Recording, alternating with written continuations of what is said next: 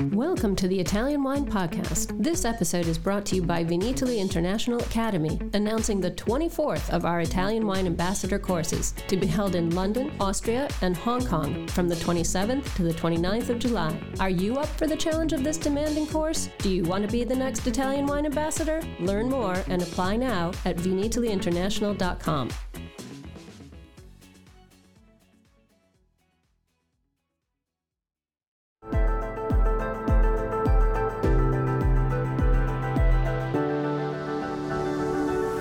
Welcome to the Italian Wine Podcast. I'm Cynthia Chaplin, and this is Voices. Every Wednesday, I will be sharing conversations with international wine industry professionals, discussing issues in diversity, equity, and inclusion through their personal experiences working in the field of wine. If you enjoy the show, please subscribe and rate our show wherever you get your pods. Hello and welcome to Voices. I'm Cynthia Chaplin, and today it is my huge pleasure to welcome Spreti Valente to Voices. She's a certified sommelier and a wine buyer and consultant with many years in the wine sector, but more importantly, she was recently appointed the first female chair of the Los Angeles Wine and Spirits competition. So let me say congratulations and thank you so much for coming on the show today. Well, thank you, and thank you so much for having me. It's really a pleasure to be here with you guys. Well, we're honored. You you are the first woman and the first Latina to lead the LA International Wine and Spirits Competition, which is the oldest wine competition in the USA.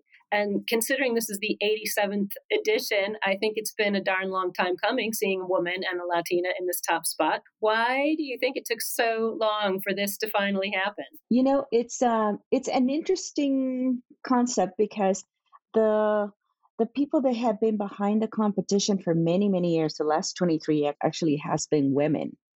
Uh, but the people that have been the chairman have been men. But the gentleman which I replaced was actually the gentleman that gave me my first entrance into the wine world. Oh, wow. So, so ironic. Right. So there's been a lot of support for women at this particular competition, but uh, I have been chiefing at a different competition now for, for, for five years. Yeah, that was Pacific Rim, wasn't it? Pacific Rim, right. I was appointed their chief judge back in 2017 and actually was appointed by a group of men. So there there there is a lot to be said for what's been going on behind the scenes but officially you're right this is the first time that a woman and a latina has been uh, appointed to this competition and we are so excited at the competition. I am so excited. And you're in california. I would have thought this would have happened a long time ago. I mean we're we're very behind the times here in italy. Women don't get appointed to chair anything i can promise you. Well let me tell you it it, it takes it takes some visionary people and it takes uh you know it takes a lot of love to just keep doing uh the right thing. So to, to, to make sure that you know what it is that this competition is doing it just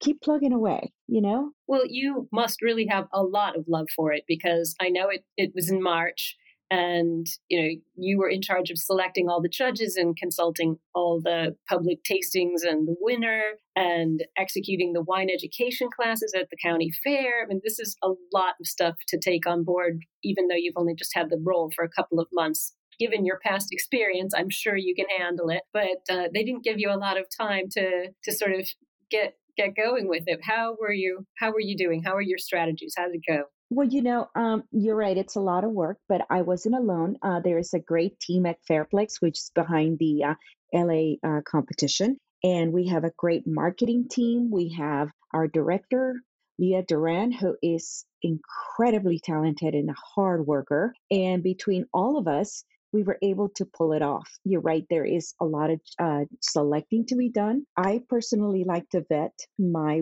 judges uh, because it's not just about finding great talent throughout the US and the world, because we bring in judges from other countries as well. Uh, but there's also uh, knowing about your uh, judges' personality so that when you're creating these panels, you are truly meshing their personalities as well as their talents, all towards selecting and awarding medals to the wineries that truly deserve it. So there is a lot of work, but you know what? You're right. The uh, the experience that I have from Pacific Rim helped me a lot to get this much bigger competition off the ground along with the team that's behind it. So it's not just me. Yeah, it's it's so interesting the world of, of wine judging. I judge myself, and um, it's it's a very interesting time for for judges and selecting judges and knowing how to put these sorts of competitions together. You you yourself have been a professional wine judge for many years in the US and in Europe. I know you actually judge for Feminalise, which I also do too. I love that competition. It is one of my favorite, and, and I really miss it. I can't get wait to get back to it. For for our listeners who don't know, it's a it's in Paris, and it is a competition that is judged entirely by women. So it's a very great atmosphere. I, I'm just wondering, sort of in light of of all the changes, COVID, um, various different things, uh, our our look at diversity and equity and inclusion these days. Have you started to see the role of wine competitions change um, in recent times? Uh, you know, at least particularly here in California, I've noticed that there's a lot more popping up, but no, I haven't really seen anyone really truly lean into what it is that we can do for the wineries at a time as unprecedented as COVID. And um, I think that competitions today are much more relevant and much more useful to wineries if they enter the appropriate ones. For example, uh, in LA with the LA International Competition, we not um, I call it we give a lot of the wineries a lot of bang for their buck. We not only award medals, but now that the um, mask mandates have been eased up on, we are returning to the fair, which is uh, attended by over a million people every year during non-COVID years. And with that, we uh, are able to host wine classes using the wines that have been awarded medals. Uh, beyond that, we also have a public tasting event of the winning wines, and it's called Cheers, and that one takes place in June 18th this year. And that's an event where the winery, small or large, can showcase their wines to uh, people of all walks. So all this for a mere $95 when they enter. And so that's a lot of marketing power to give to the uh, winning winery. So to me, this this is very important, especially for the small producers who may be struggling financially, and to give them something another way in which they can tell the world they have these wines. Because all of our panels are made up by people with extremely professional backgrounds, and all of them are very much at the top of their game. So, as people look at competitions, they need to look at what these competitions offer, not just in what am I going to do with a gold medal once I win it, but a, competition that is going to assist them in furthering their marketing plans and who are their judges too? It's such a good point because it's not just about a sticker on your bottle anymore. Um, it was for a long time, and I'm not to say that that's not important because many people, you know, confronted with 3,000 bottles in a grocery store will look for a bottle that has a sticker on it. There's a lot of value still there, but the, the point that you made about the entrance fee for your producers being $95 i did not know that. That is exceptionally low. So that that is hugely inclusive. That's amazing. As you said for um, startups or young producers or people who are new or just very small that opens a big door because the the entrance fees are usually prohibitive for people in that position. Right. And you know and and what i want to mention also is that with uh, to your first question of how our competitions changing and there's so many of them and you really have to be careful in what your competitions enter who's tasting your wine? You know uh, at la international we have prided ourselves in making sure that we bet our judges that the people that are tasting your wines are people that are not only educated but we put panels that have a diverse and I'm not speaking about their their their race. I'm talking about all throughout the industry, whether that is a chef at a table, a winemaker, a marketer, and a wine buyer. So that when people go and buy a wine that has a medal from any of my competitions, you are sure to get a wine that had a very diverse and very much not a critic's point of view, but an advocate's point of view. And that's really important because that's one of the things that I've heard a lot from wineries when we approach them to enter a competition is they said, you know, we don't need another critic telling us about our wine. And and I say, you know, I tell my judges don't be a critic, be an advocate. Imagine you're the person standing at the grocery store looking at a sea of wines. Now, which of the best, which is the best of all of these wines that you could possibly take home? And that's kind of what we do. And that's what I not only do at LA, but I also instruct my judges to do that at Pacific Rim as well. I, I love the philosophy of that. It it sounds so much more positive. You know, critic sounds critical. It is. It's snobby. It's snooty, you know? And and and, and I, I really want to get away from that whole point. You know, we're trying to get more people to enjoy wine. We are trying to demystify wine. So by telling you how great I am and I'm telling you to drink this wine, I think I'm doing the exact opposite. So by telling you that all of these people from different walks of the industry are telling you that if I only had $10 to spend on a bottle of wine, this is the best darn $10 bottle of wine we have. I think that's a lot more proportional. It, it, it is, and it's it's much more um, educational. I like the fact that you're combining education with what you're doing too. I was lucky enough to uh, attend a couple of those whining classes at the LA County Fair uh, many years ago now. Oh, that makes me so happy. yeah, yeah. No, I'm a big fan, um, and it's it, I've been in Europe now for a long time, so I haven't had a chance to get back. But yeah, I've I've had the chance to do that, and the it's very rare that that happens. That education is combined with the competition. So not only are you supporting the producers and awarding them prizes, but then you're educating the consumers yes about these wines and letting them taste them and letting them try them and letting them hear how they got awarded whatever points they were awarded. Absolutely. That's a really unique um, approach. And as you said, it is much more advocating for the wine than criticizing it. Exactly. And, you know, we stood in front of them in the in the days pre-COVID. Uh, we would have, I mean, about 100 people in our classrooms. And we always opened that up to questions. And, and to me, that's really important because, again, wine is still kind of a, a, curiosity for people. People still feel that they need to have a degree from Harvard or something to enjoy wine. And this is the opportunity to open the doors to many people to let them know that no, you were a taster since the day you were born. That's a great thing. That's a great thing to think. I never thought of it that way. Yeah, I always tell people, you know, what I always start off my classes, but what do you like to drink when you're not drinking wine? And it's you can almost see the the light come on in their in their head when you explain to them you know that uh, at least here in, in the us you know back in the 80s i believe i'm aging myself we had the coke versus pepsi challenge. Of course i remember it well. People just picked up yeah so people picked the coke versus pepsi. Nobody explained to them why and that's okay you just picked it up you know? And so for me, I use that because a lot of people can identify that. A lot of people can identify uh, choosing uh, their favorite soda flavor over the other. And it is my job to explain to them why. And I said, You've been tasting the whole time.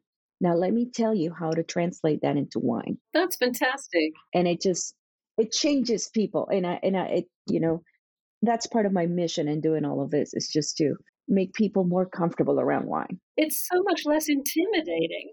Much less intimidating. Yeah, I it's I I love how open you are about it because you know these these competitions that you are running, that especially um, LA International, these are really prestigious events and and can you know really sort of be a springboard for new wines to to break into the scene. So keeping in mind that idea of including and opening the door and making a bigger table to bring more people to drink wine together, um, I think that's really special. It's it is definitely unique. It doesn't happen at all wine competitions, as we know.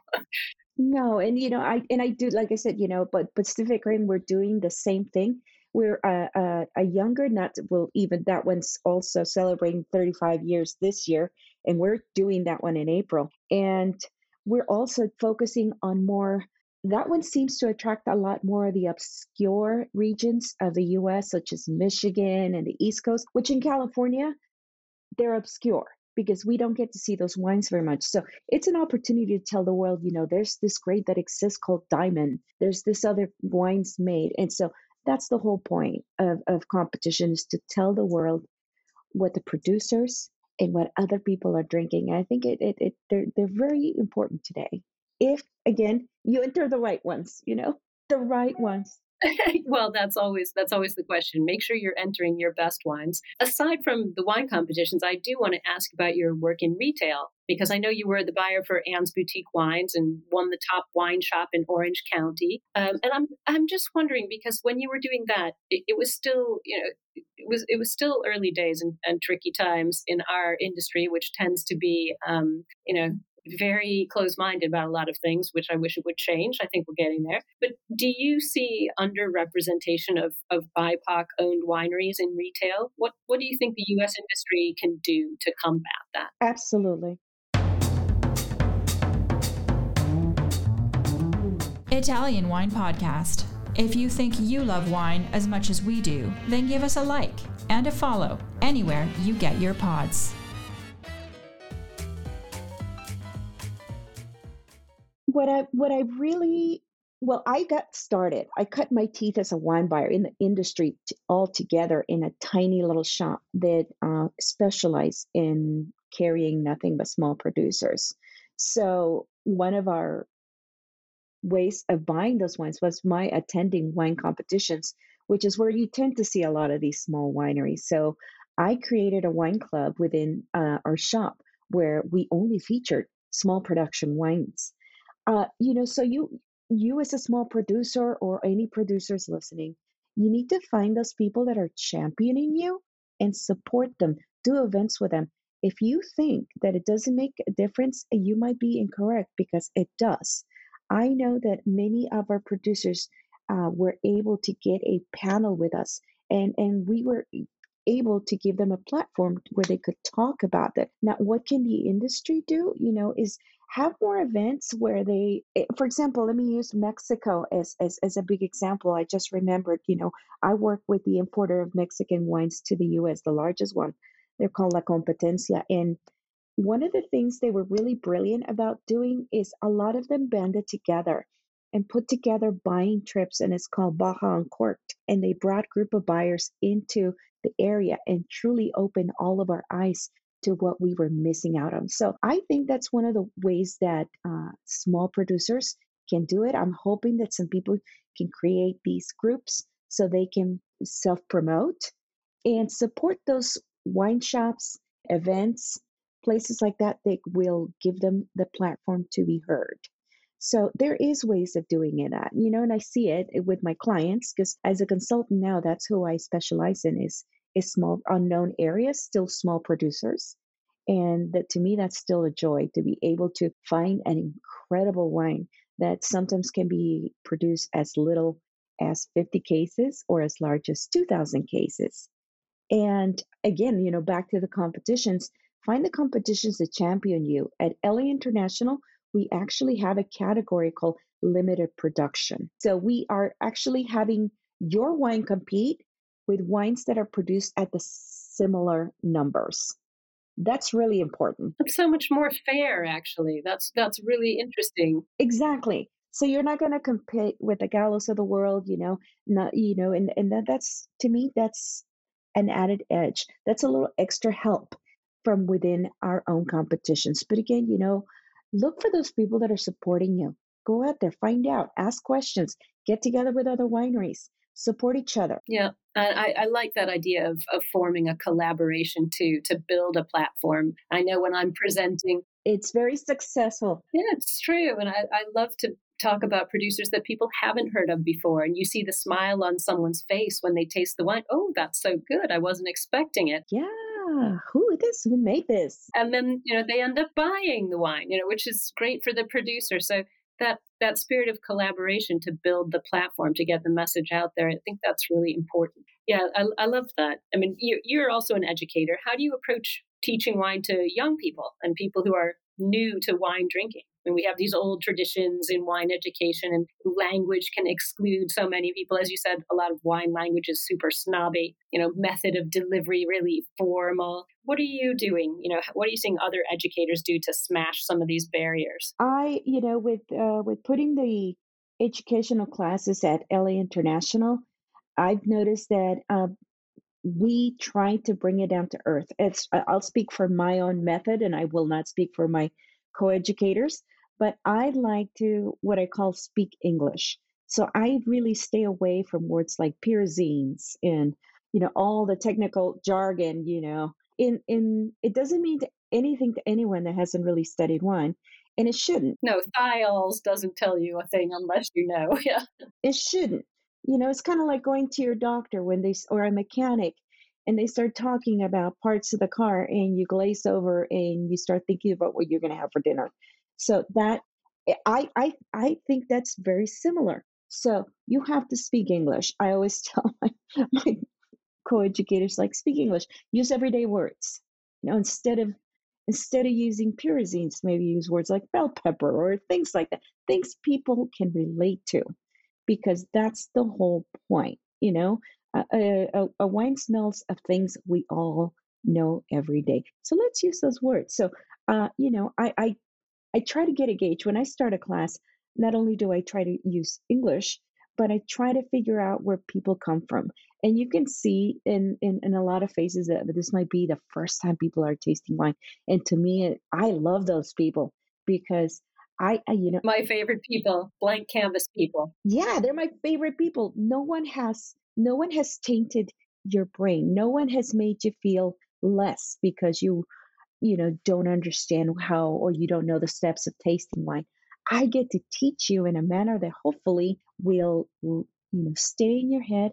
And as you leave the door, you'll go out there and and and feel more confident. I, I teach my my classes, you know, that when they're learning about wine, that what they really need to be doing is when they're out shopping for food, when they're cooking, they need to smell every ingredient.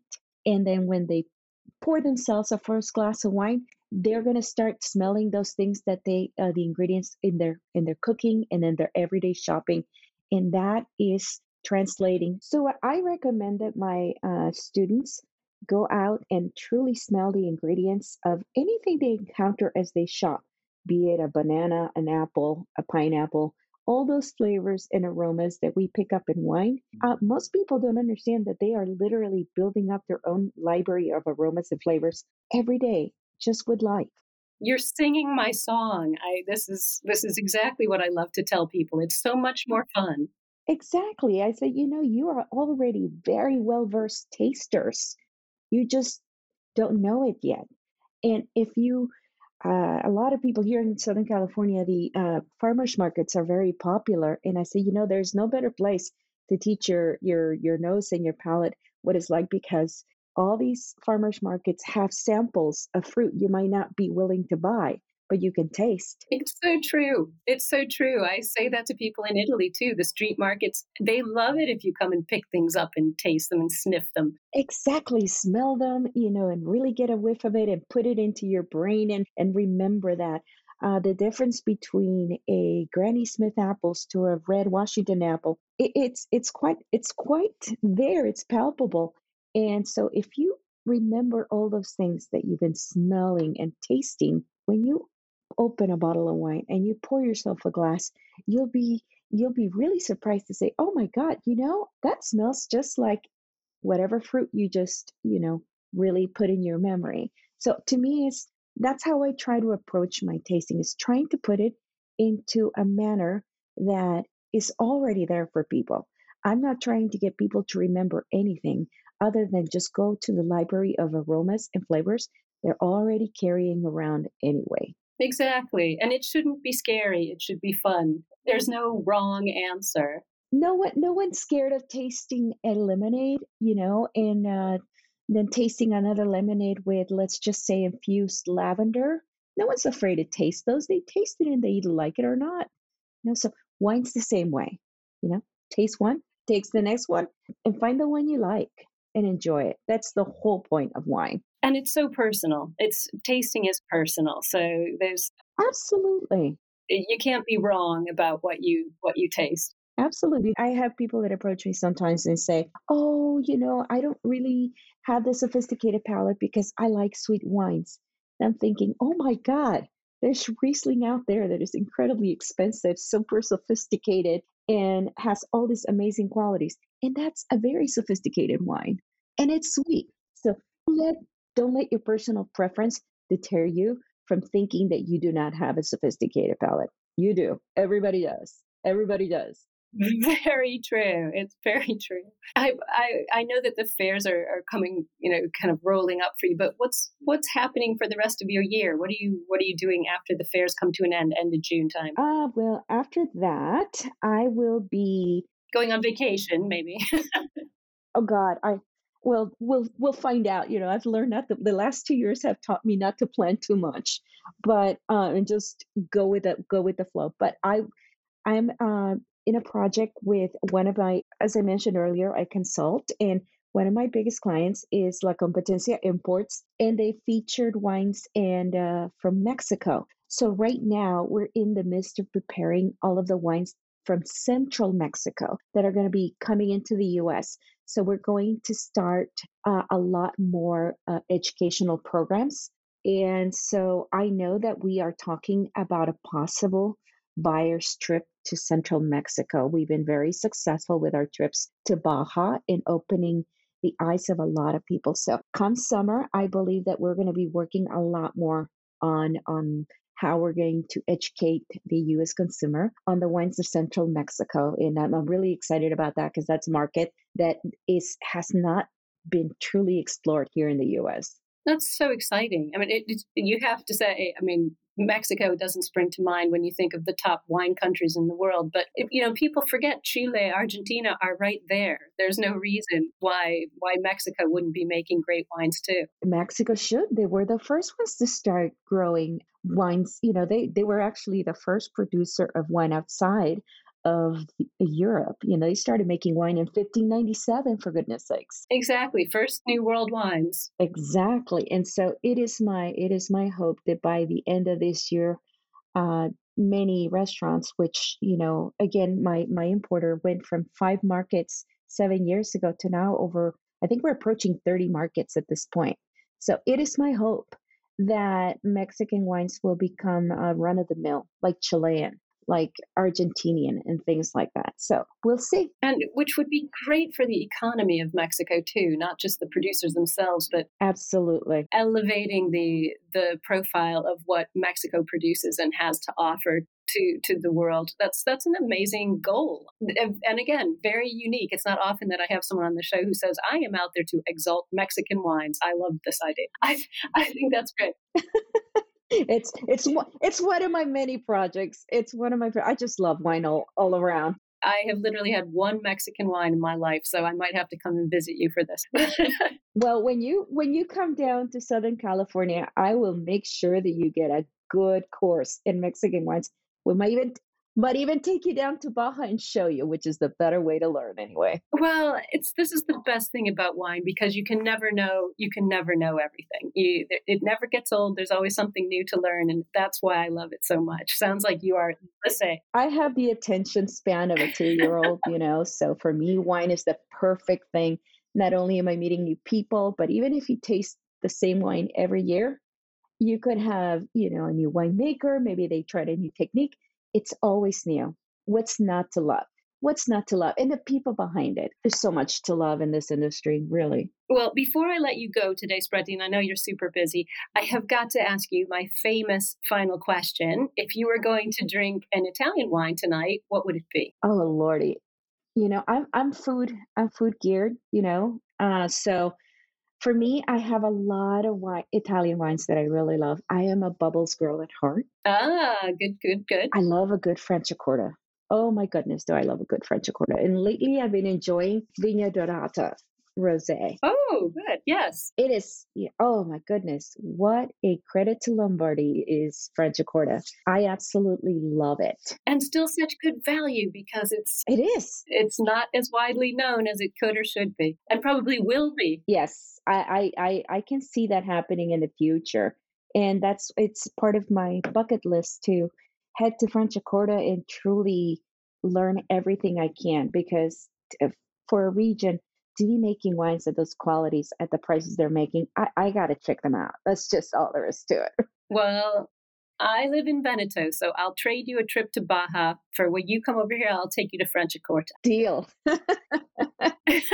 I was saying, of course, you know, uh, there's so many. I feel like you know, pulling out an, a favorite Italian is so unfair because there's so many amazing producers. You know, as a as a matter of I ask people this question because I hate when people ask it of me.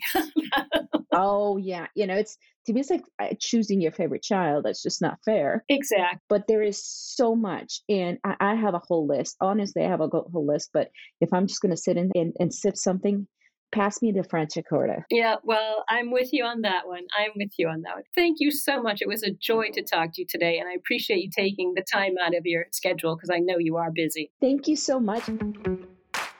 Thanks for listening to this episode of Italian Wine Podcast, brought to you by Vinitaly Academy, home of the gold standard of Italian wine education.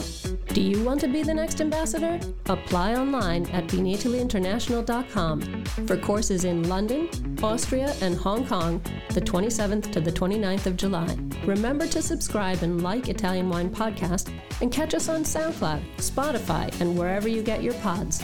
You can also find our entire back catalog of episodes at ItalianWinePodcast.com.